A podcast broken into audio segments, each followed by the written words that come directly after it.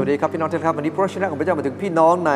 ลูกาบทที่2ข้อ8ถึง14นะครับผมให้หัวข้อวันนี้ว่าเมื่อพระองค์ทรงเลือกเรา พระคัมภีร์ได้บันทึกในตอนนี้ว่า ในแถบนั้นมีคนเลี้ยงแกะในทุ่งนาเฝ้าฝูงแกะของเขาในเวลากลางคืน มีทูตองค์หนึ่งของพระเป็นเจ้ามาปรากฏแก่เขา และพระสิริของพระผู้เจ้าส่งล้อมรอบเขาและเขากลัวนัก ฝ่ายทูตองค์นั้นจึงกล่าวแก่เขาว่าอย่ากลัวเลย เพราะเรานำข่าวดีมายังท่านทั้งหลาย คือความปีดียิ่งซึ่งจะมาถึงคนทั้งปวง เพราะว่าในวันนี้พระผู้ช่วยให้รอดของท่านทั้งหลาย คือพระคริสต์เจ้ามาบังเกิดที่เมืองดาวิดนี่จะเป็นหมายสำคัญแก่ท่านทั้งหลาย คือท่านจะได้พบพระกุมารพันพระอ้อมนอนในรางหญ้าในทันใดนั้นมีชาวสวรรค์หมู่หนึ่งมาอยู่กับทูตองค์นั้นร่วมสรรเสริญพระเจ้าว่า พระสิริจงมีแด่พระเจ้าในที่สูงสุด ส่วนบนแผ่นดินโลก สันติสุขจงมีท่ามกลางมนุษย์ทั้งปวงที่พระองค์ทรงโปรดปรานนั้นจากพระคัมภีร์ตอนนี้เราจะสังเกตว่าเมื่อพระองค์ทรงเลือก พระองค์ไม่ได้เลือกของงดงามสีสันสวยงาม แต่พระองค์ทรงเลือกคนเลี้ยงแกะครับ ซึ่งเป็นคนที่ต่ำต้อยมาก เพื่อจะเข้าเฝ้าพระองค์เป็นพวกแรก พระองค์ทรงเลือกเขานั้น พระองค์เป็นแบบอย่างในการเลือกอย่างไง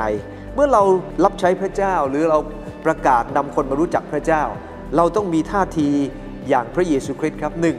เราเลือกโดยเห็นคุณค่าของคน พระเยซูคริสต์เจ้าพระองค์ทรงเห็นคุณค่าของคนเลี้ยงแกะ แม้ว่าในสายตาของคนทั่วไป คนเลี้ยงแกะไม่ได้มีความสำคัญอะไรเลย แต่พระองค์ทรงเห็นคุณค่า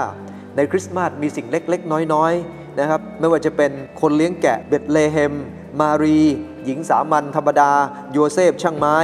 ล้างหญ้าอันต่ำต้อย จะสังเกตว่าพระองค์มักจะเลือกสิ่งเล็กน้อยเสมอ เพราะพระเจ้าทรงทำให้สิ่งเล็กน้อยมีคุณค่า ขอบคุณพระเจ้า พระองค์เห็นคุณค่าสิ่งเล็กน้อย เห็นคุณค่าของคนจากภายใน วันนี้เวลาที่เรานำคนมารู้จักพระเจ้า เราต้องนำคนโดยการเห็นคุณค่านะของคนจริงๆนะครับ เห็นคุณค่าของคน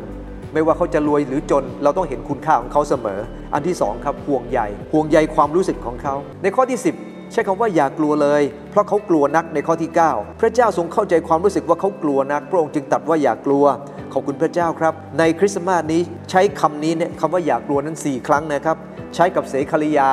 ตอนที่เศคาริยาห์พระเจ้ามาปรากฏกับเขาในพระวิหาร ปรากฏกับโยเซฟ โยเซฟก็กลัว โยเซฟ ปรากฏกับมารีย์ก็กลัว คนเลี้ยงแกะก็กลัวดังนั้นเองทำไมพระคัมภีร์จึงกล่าวถึงอยากกลัวถึง 4 ครั้งครับ เพราะว่าทุกคนที่ต้องเผชิญกับคำตอบที่มาจากพระเจ้า แผนการของพระเจ้า มันดูเหมือนน่ากลัวครับ แต่ในท่ามกลางความน่ากลัวนั้น ก็เต็มไปด้วยสันติสุขภายใน เพราะจะเกิดสิ่งที่ยิ่งใหญ่เกินความเข้าใจดังนั้นเองเราอย่ากกลัวนะครับทำไมคนเรากลัว เพราะเราไม่รู้เราต้องเผชิญอะไรข้างหน้า แต่ถ้าเรามั่นใจว่าพระเจ้าอยู่ด้วย เราจะกล้าจะเผชิญกับมัน นั่นคืออันที่สองครับ เวลาเราจะเลือกคนอื่น เรียนแบบพระเจ้าครับ เห็นคุณค่าของคนห่วงใยความรู้สึกของเขา อันที่ 3 พระองค์ทรงให้เกินกว่าจะคิด เราเองก็ควรจะให้เขา ให้คนที่เราพยายามจะดึงเข้ามาเนี่ยให้เกินกว่าที่เขาจะคิดได้ ให้อะไรบ้างครับในตอนนี้ทูตสวรรค์ได้ให้ข่าวดีให้กับเขานะครับเพราะเรานำข่าวดีมายันทั้งทั้งหลาย แล้วก็ได้บอกข่าวดีนั้นข้อ 11 ว่าพระคริสต์จะมาบังเกิดข่าวดีที่สุดที่เราจะต้องให้กับคน ก็คือข่าวของพระเยซูคริสต์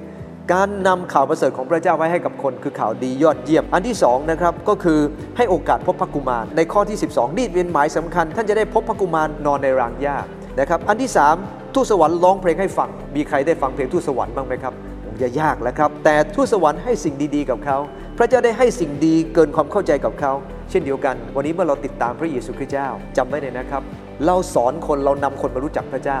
นอกจากเราจะนำเขามาพบความจริงของพระเจ้าแล้ว เราให้สิ่งดีๆ อีกมากมายกับเขาครับ